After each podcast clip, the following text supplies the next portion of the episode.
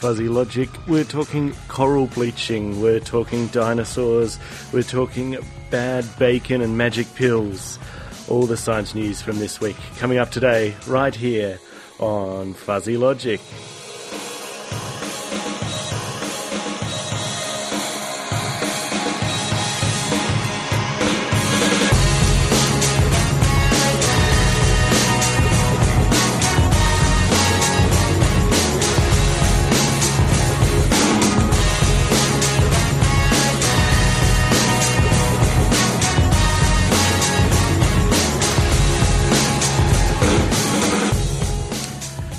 Good morning, Canberra, and welcome to Fuzzy Logic, your science on a Sunday, right here on 98.3 FM, 2XX Community Radio.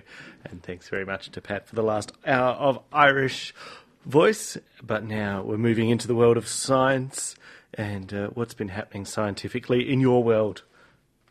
Have you uh, encountered something specifically scientific in the week just gone? Uh, for me, I went up to Sydney on the weekend and I did a course on Raspberry Pi. Now, if you haven't heard of Raspberry Pi before, this is basically a computer in a, a really small box, like a, a, a you know a board, a chip it's well, it's more than just a chip, but it's basically if you imagine those external hard drives, you know, the ones that uh, you plug in via USB to your computer, it's something in a box about that size that is a whole computer in itself, and it only costs about eighty bucks. It's amazing, and it, the the idea is it's it's designed for people to uh, enter the world of programming and. Uh, to get involved without much cost, without much overhead. It's sort of a computer for everyone.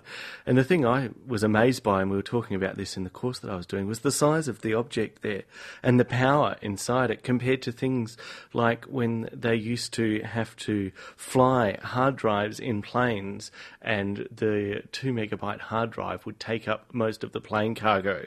You know, crazy things like that. The processing power that is in that tiny little Raspberry Pi is uh, more than we had on the first space missions. It's just crazy to think how far we've come in such a short time. And so that's what got me excited when I was doing the Raspberry Pi course on, on the weekend. And uh, look, goodness knows what I'm actually going to do with it. That's, that's half the problem with this technology, isn't it?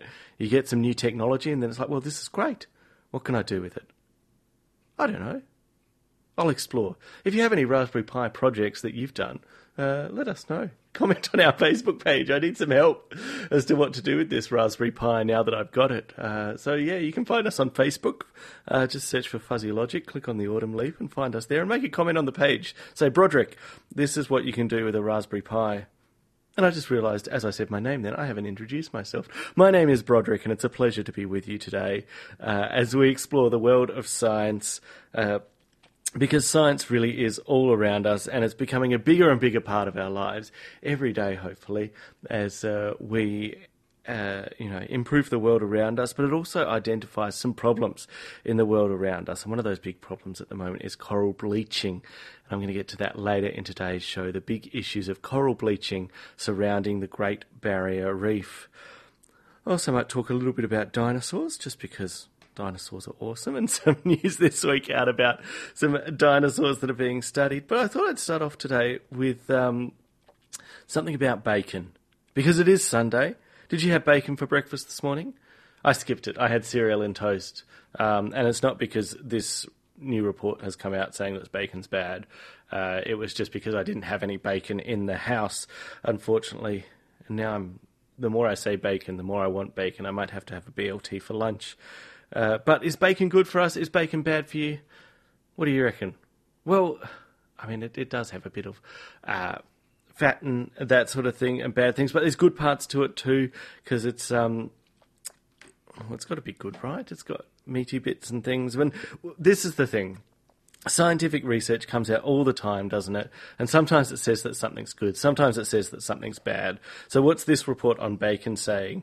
Well, it's a new report from two major research groups out, and it's saying that bacon is linked to cancer.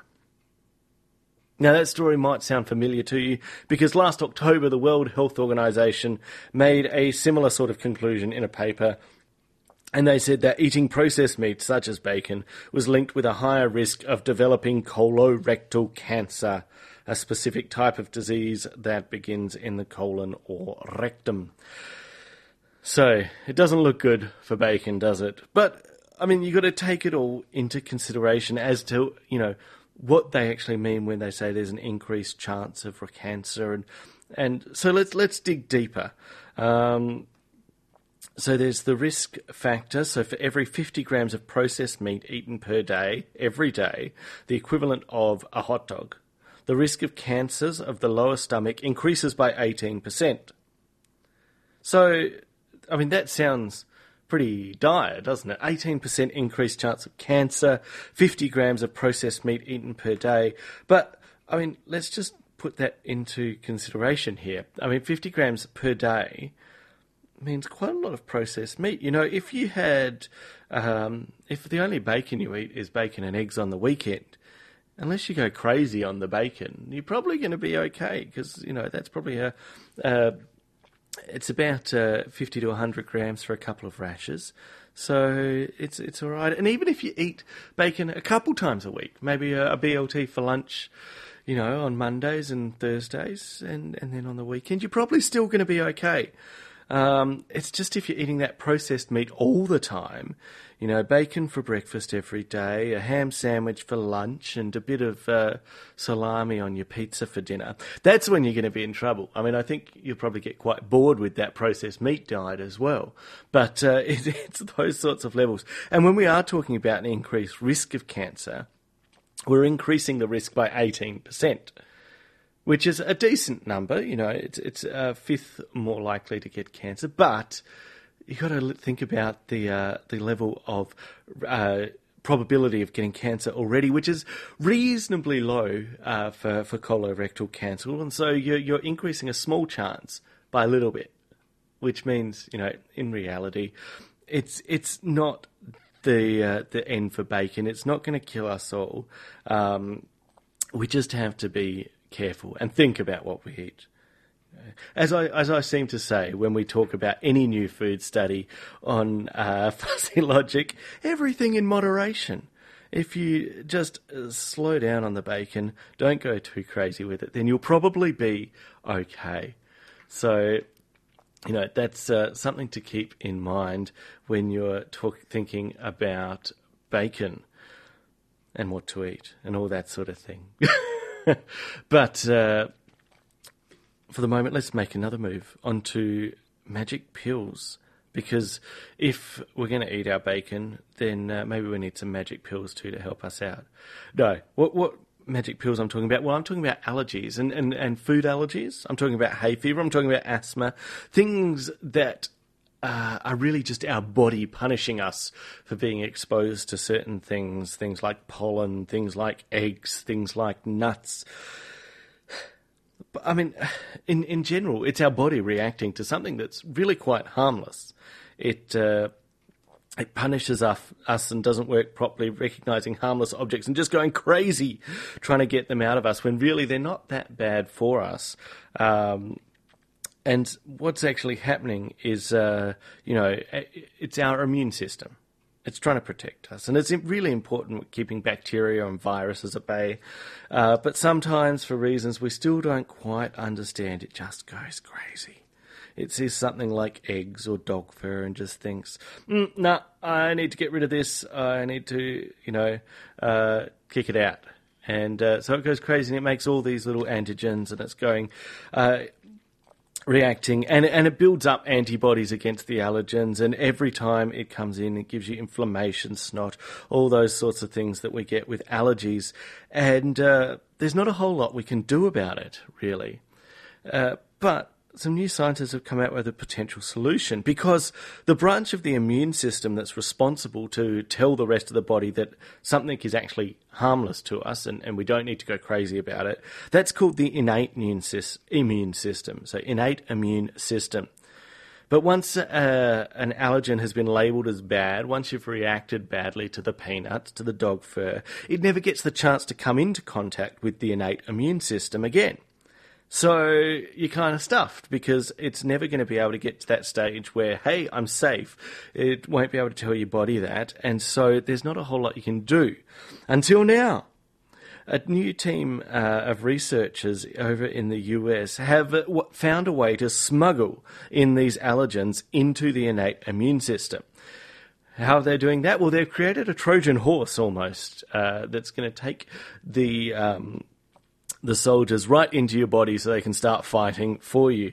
And that Trojan horse comes in the form of dissolvable nanoparticles out of an FDA approved polymer. So what they do is they uh, fill this uh, these uh, little nanoparticle Trojan horses with the allergen before injecting them into people. Well, they haven't done it with people yet, I must say. They started with mice. And so what they did was they found some mice that were allergic to eggs. They filled their little uh, nanoparticle Trojan horses with egg protein and then injected it into the mice. And uh, usually, when exposed to egg protein, these mice would develop an asthma like response. But because the egg protein was safely stored inside the uh, friendly looking nanoparticles, the body didn't react. It just took it in. It's like, yeah, come on, bring on the nanoparticles. I'm happy with that. And in fact, the interesting thing was uh, when the nanoparticles were injected into the mice's blood system, uh, they the nanoparticles were cleaned up by macrophages, which are kind of like the vacuums of the bloodstream, trying to clean up any debris. Uh, and these macrophages, coincidentally, are part of the innate immune system, which meant that the allergens were then processed by the innate immune system. And it was like, hey, this is all good. I like this. I can uh, deal with the egg protein. So this is great because the vacuum cleaner sucks it up uh, in the macrophage, and uh, then the body starts to recognize that the allergen is okay and uh, doesn't go crazy, and the immune system shuts down its attack on that allergen and gets reset to normal. So, after this treatment, what happened to the mice? Well, they no longer had an allergic reaction to eggs. Their immune systems were actually stronger. Awesome. That's what we want to hear. So the team is focused on doing further tests in mice and eventually humans. The goal to see it trialed against everything from food allergies, asthma, and hay fever. They're even looking into using the same technique against autoimmune conditions such as multiple sclerosis, MS, and celiac disease uh, for those people who suffer from uh, extreme gluten uh, intolerance. So that's fantastic because given, you know, increases in allergies and autoimmune problems these days, any solution like this is going to be hugely valuable. So look at that Trojan horse getting the allergens into our body. Awesome stuff. Well, speaking of horses, uh, let's have some country music. Does that work? Bluegrass? A little bit of uh, music here. This is local Canberra band Mustered Courage with their song Can't Hide from the Moonshine. The time is 11.19 and you're listening to Fuzzy Logic right here on 2XXFM Community Radio in Canberra. And today we are talking about all the latest news in science. And the big story from the week, especially in Australian science, is bleaching of the coral reef. What's going on with the coral reef that suddenly we are in trouble?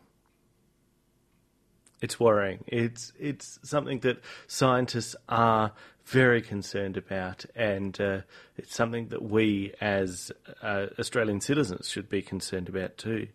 Coral bleaching is something that happens when abnormal environmental conditions cause coral to expel tiny photosynthetic algae called zooxanthellae. These are the algae that react to light and, and help keep life going on down there. And loss of colourful algae causes the coral to turn white and bleach and bleached coral can then recover only if the temperature drops and zooxanthellae are able to recolonize them. Otherwise, the coral can die. Because it's really important to think of the whole coral reef as a huge system. it's not just one uh, element living on its own there. It's the coral with the uh, algae in there and bacteria that all interact together in a harmonic environment to create that. But things are changing. Things are really changing, and it's quite worrying. And plenty of scientists are expressing their opinions on this. And uh, I think we should start this segment by having a little listen to Professor Justin Marshall, who's been working on the reef for about 30 years, and uh, he's angry. So let's take a listen to Justin and see what he has to say about it in this short clip.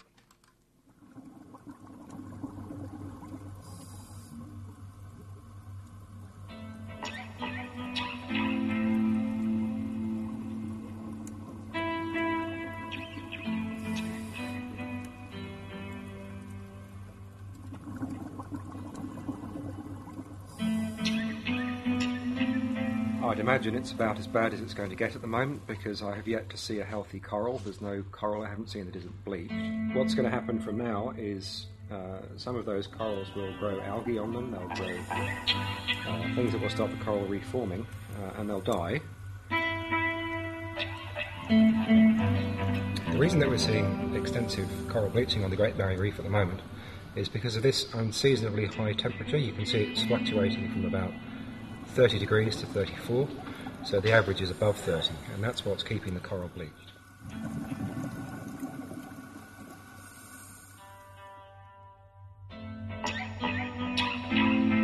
Australia needs to decide do we want a reef or do we want coral because we can't have both. We need to step up. I would encourage any Australian to come out and look at the reef right now.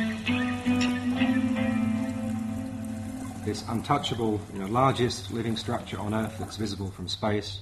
And I could tell you right now from space it will be visible as a white streak down the side of Australia.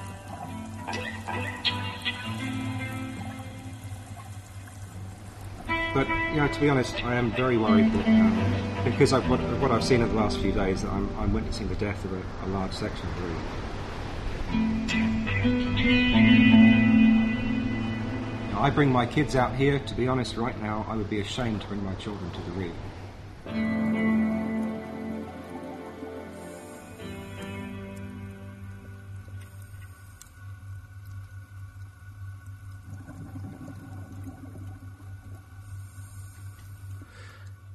That sound clip there taken from Aesop Media. You can find the link to the video on our Facebook page. Worrying things. When you hear scientists talking with emotion like that, you know something has to be up because scientists are trained to exclude emotion from the work that they're doing. They're trained to look at things scientifically in a logical and ordered fashion. But when we start hearing stories like that, that really does make me worry. Uh, Professor Justin Marshall, who was there, um, has been saying, you know, he's cried and broken down in front of cameras. This is devastating and gut wrenching, he said. Um, back in November, researchers and staff on the Australian Museum's Lizard Island Research Station started to see the early signs of coral bleaching, which are faded colours and odd fluorescent hues and big chunks of white. Um, and uh, the Great Barrier Reef, of which Loomis Reef is just one of 3,000 that make up the whole GBR, is in its death throes after the worst ever coral bleaching event, which was part of the third global mass bleaching since 1998. Latest figures are showing that 93% of the reef has been impacted by bleaching, the worst affected areas in the reef's north. It's an amazingly diverse reef, uh, Professor Marshall said, about 500 metres long, covered in lots of different coral, and now it's just going to be a big ball of slime. So that's crazy. You know, it's an, it's it's just uh, crazy to see that the reef um, that we know and love and is so much a part of Australia and what we are is um, is changing and uh, becoming a bleached reef, a white reef, a dead reef. Um, you know, bleaching has happened in the past, and um, University of Queensland uh, scientist Dr. Juan Ortiz uh, has analysed data from uh, the past three decades, which showed that corals were exposed to uh, what could be called practice runs of, of, gradually warming waters ahead of each bleaching event. And uh, Dr. Ortiz found that in the past 27 years, about 70% of the thermal stress events have been characterized by a temperature profile that helps the coral to be ready for when the stress happens and the water becomes warm enough to send signals into the coral's path, metabolic pathways so that it can have a better chance to withstand the bleaching. Um, and that was found to reduce mortality for the coral by more than 50% during the bleaching. Uh, so these warning signs over the last three decades uh, were able to help the coral deal with it. But eh, Dr. Ortiz also says that uh, sea temperatures are steadily rising, uh, and it's possible that the temperature of the practice run could eventually exceed the threshold at which bleaching occurred, which switches these events from being protective for the coral to becoming lethal. In fact, just a half a degree of increase in temperature, which is predicted to happen within 40 years, um, means that about 20 to 30% of reefs would lose this protective mechanism to deal with uh, temperature rises to stop the coral bleaching having such a great effect. And with a 2 degree temperature rise, more than 80% of reefs would be directly exposed to bleaching events. And these are the sorts of temperature rises that we're, that are being predicted.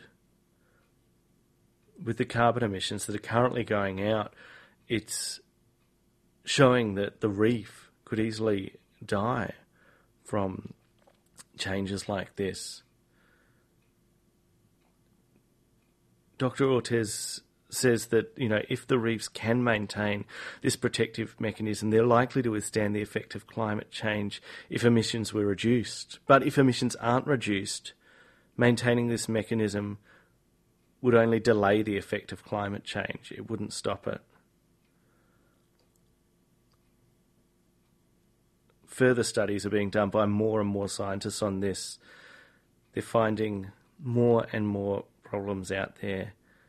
Of the 520 reefs surveyed across the Great Barrier Reef, only four of them have been found to be unaffected by bleaching. Only four. There's big things going on here.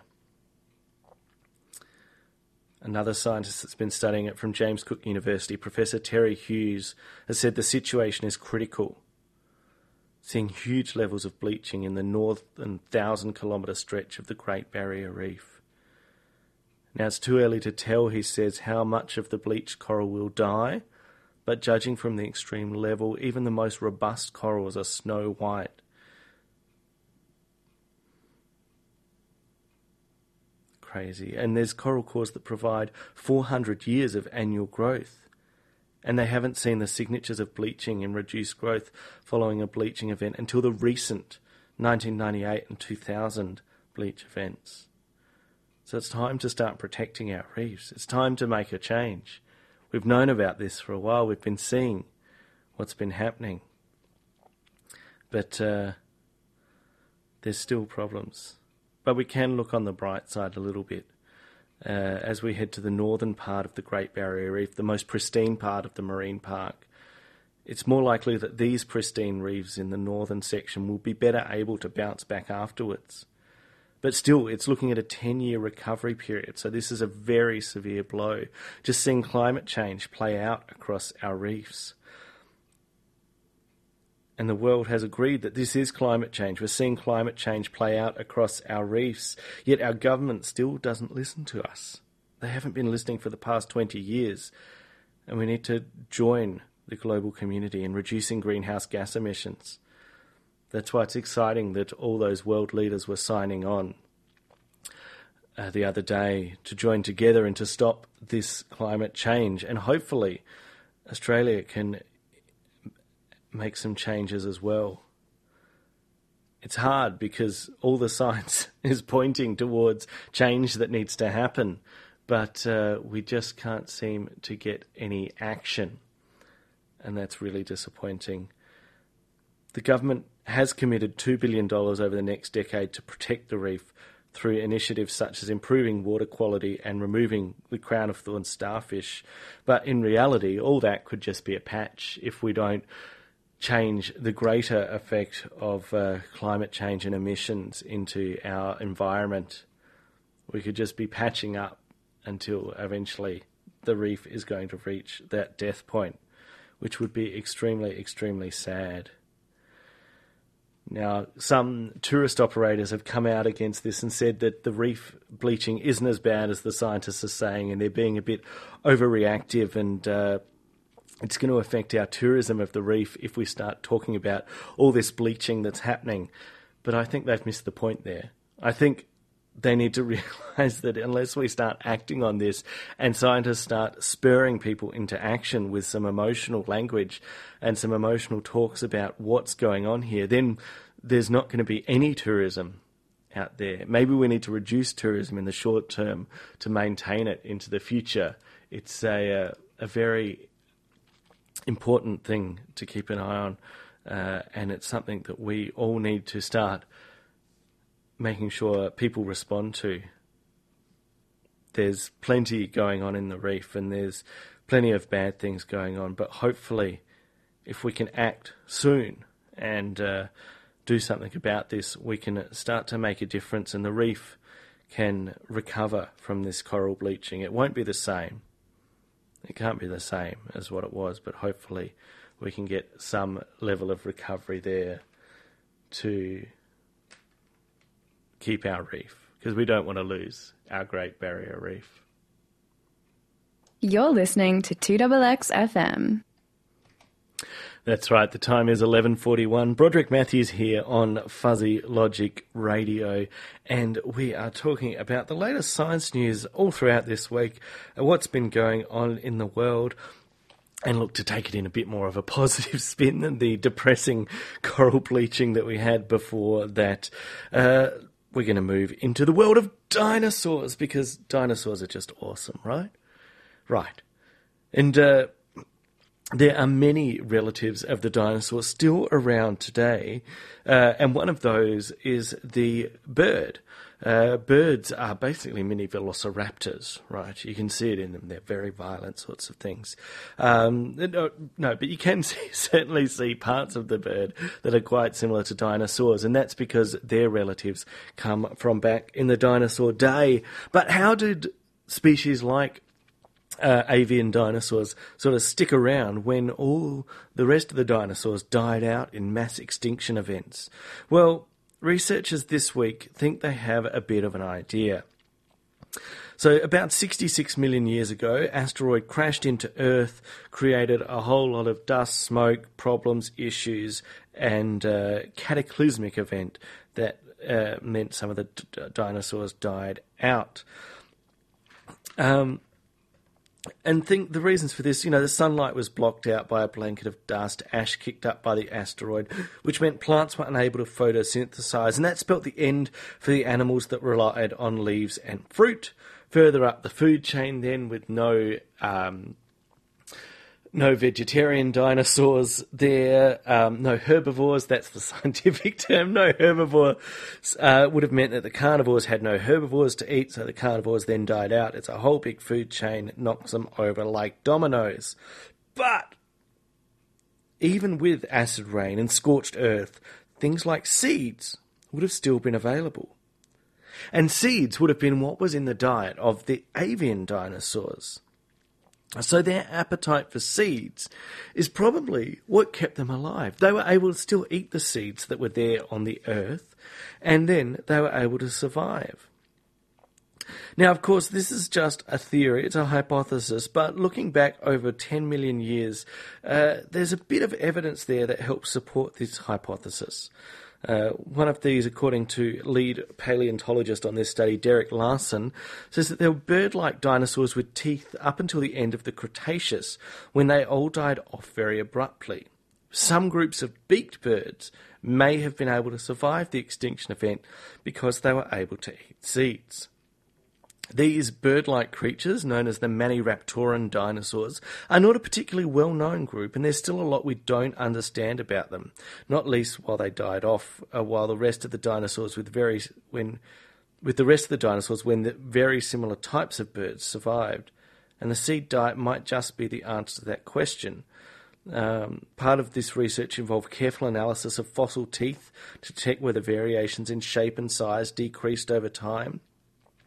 And researchers have also assumed that a loss of diversity would indicate a declining ecosystem, but that isn't what they found. There was very little variation in, in the ecosystem until the end of the Cretaceous period, supporting the idea that these Maniraptoran dinosaurs were killed off very quickly. So there you are. So, taken together, the tooth records and the ancestry data are strong evidence that birds were able to outlive their dinosaur like cousins because they could peck away at the seeds until other sources of food became available. So, if you want to make survive an apocalypse, make sure you got plenty of seeds, right? Sure. On the other side of things, uh, looking at dinosaurs uh, and the way they were born uh, and it looks like that uh, some of uh, the young dinosaurs were in born in such a way that they were able to look after themselves almost as soon as they came out of the egg.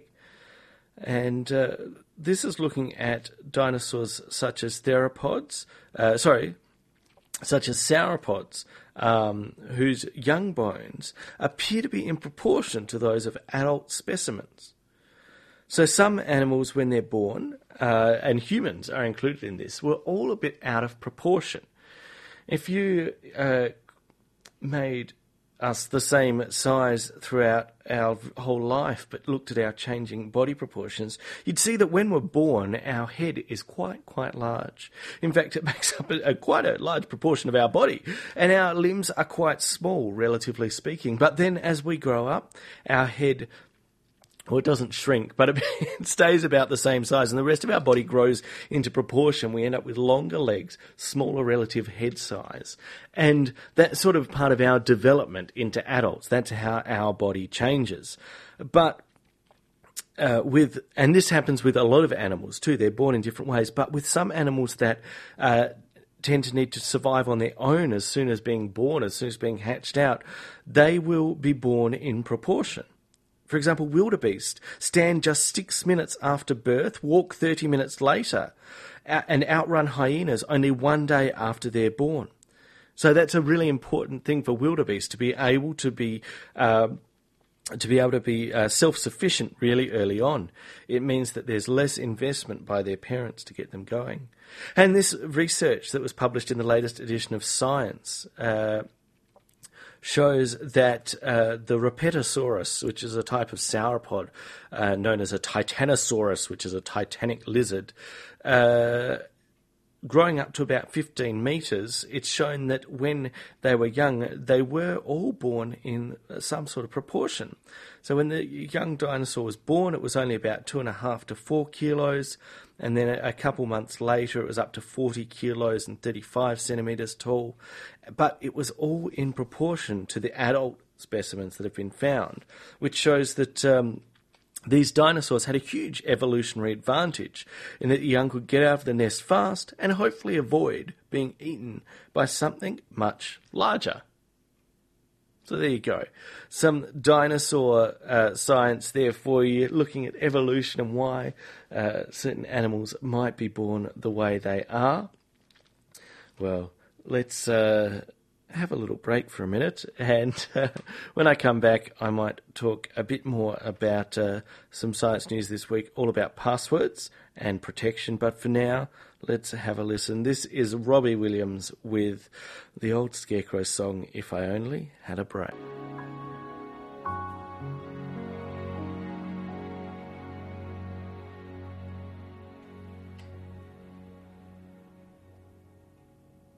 Robbie Williams there with If I Only Had a Brain.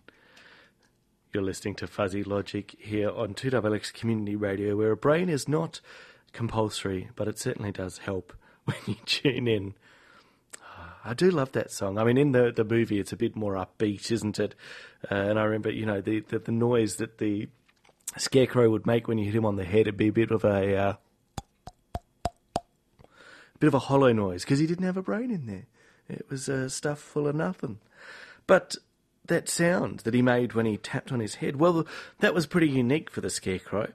And it turns out that, in fact, the noise that uh, all of us make when uh, we tap our skull might be quite unique to us, as unique, in fact, as a fingerprint. Scientists in Germany are working on a system that, that can identify the way your skull vibrates in reaction to a signal. An ultrasonic signal, admittedly, not someone knocking on your head. But the way that it reacts could be a new way to identify people, just like we do with fingerprints. And uh, using it for places like logging into your email or, or gaining access to secret areas like the Pentagon. Uh, now, at the moment, they've only used a small sample size of 10 people to test the device, but the new system was able to identify the correct user 97% of the time based on their skull so- sounds alone. But of course, to measure skull vibrations, you're going to need some sort of headset or accessory. Uh, so the researchers are currently working with a Google Glass style device to log you in. And eventually, the required tech could be incorporated into smartphones. So, holding a smartphone onto your head to take a call would be enough to identify you. Wouldn't that be weird? Put the phone to your head before you are identified. The name for the new system is called Skull Conduct, joining various other weird and wonderful biometric security solutions in development, including ones using vein patterns uh, on your skin, brain waves. The idea these biological markers are much harder to fake, whereas if someone steals your password, you're pretty much out of luck. So some interesting study there. Now, of course, there's still some issues with it. It's being developed at the University of Stuttgart in Germany, um, and they're going to be presenting more of that at a conference in California in May. But it actually made me think, you know, how do our phones work now, the ones that have fingerprint scanners or maybe on your laptop, that sort of thing? What is going on? And then, in fact, there's two types of ways that our fingerprint scanners work. There's uh, optical and capacitance.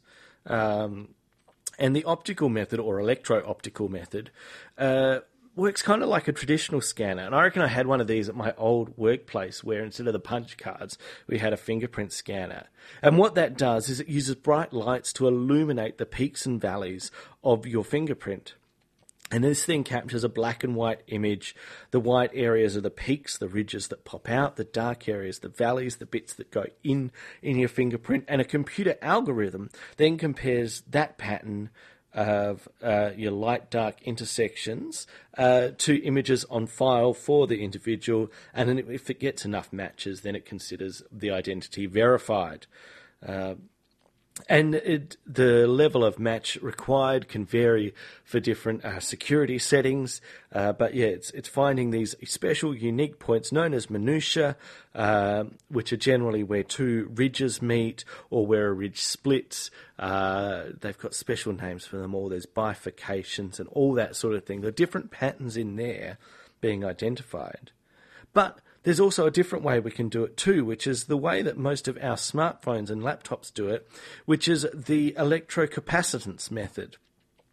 So here, instead of bouncing light off the print to generate the picture, this method relies on an array of really tiny uh, capacitive cells, cells that can hold charge, each less than a finger ridge wide. And these cells consist of two conductor plates separated by an insulating layer. So I bet you didn't realize how many little capacitance cells there are in that button on your phone that reads your fingerprint.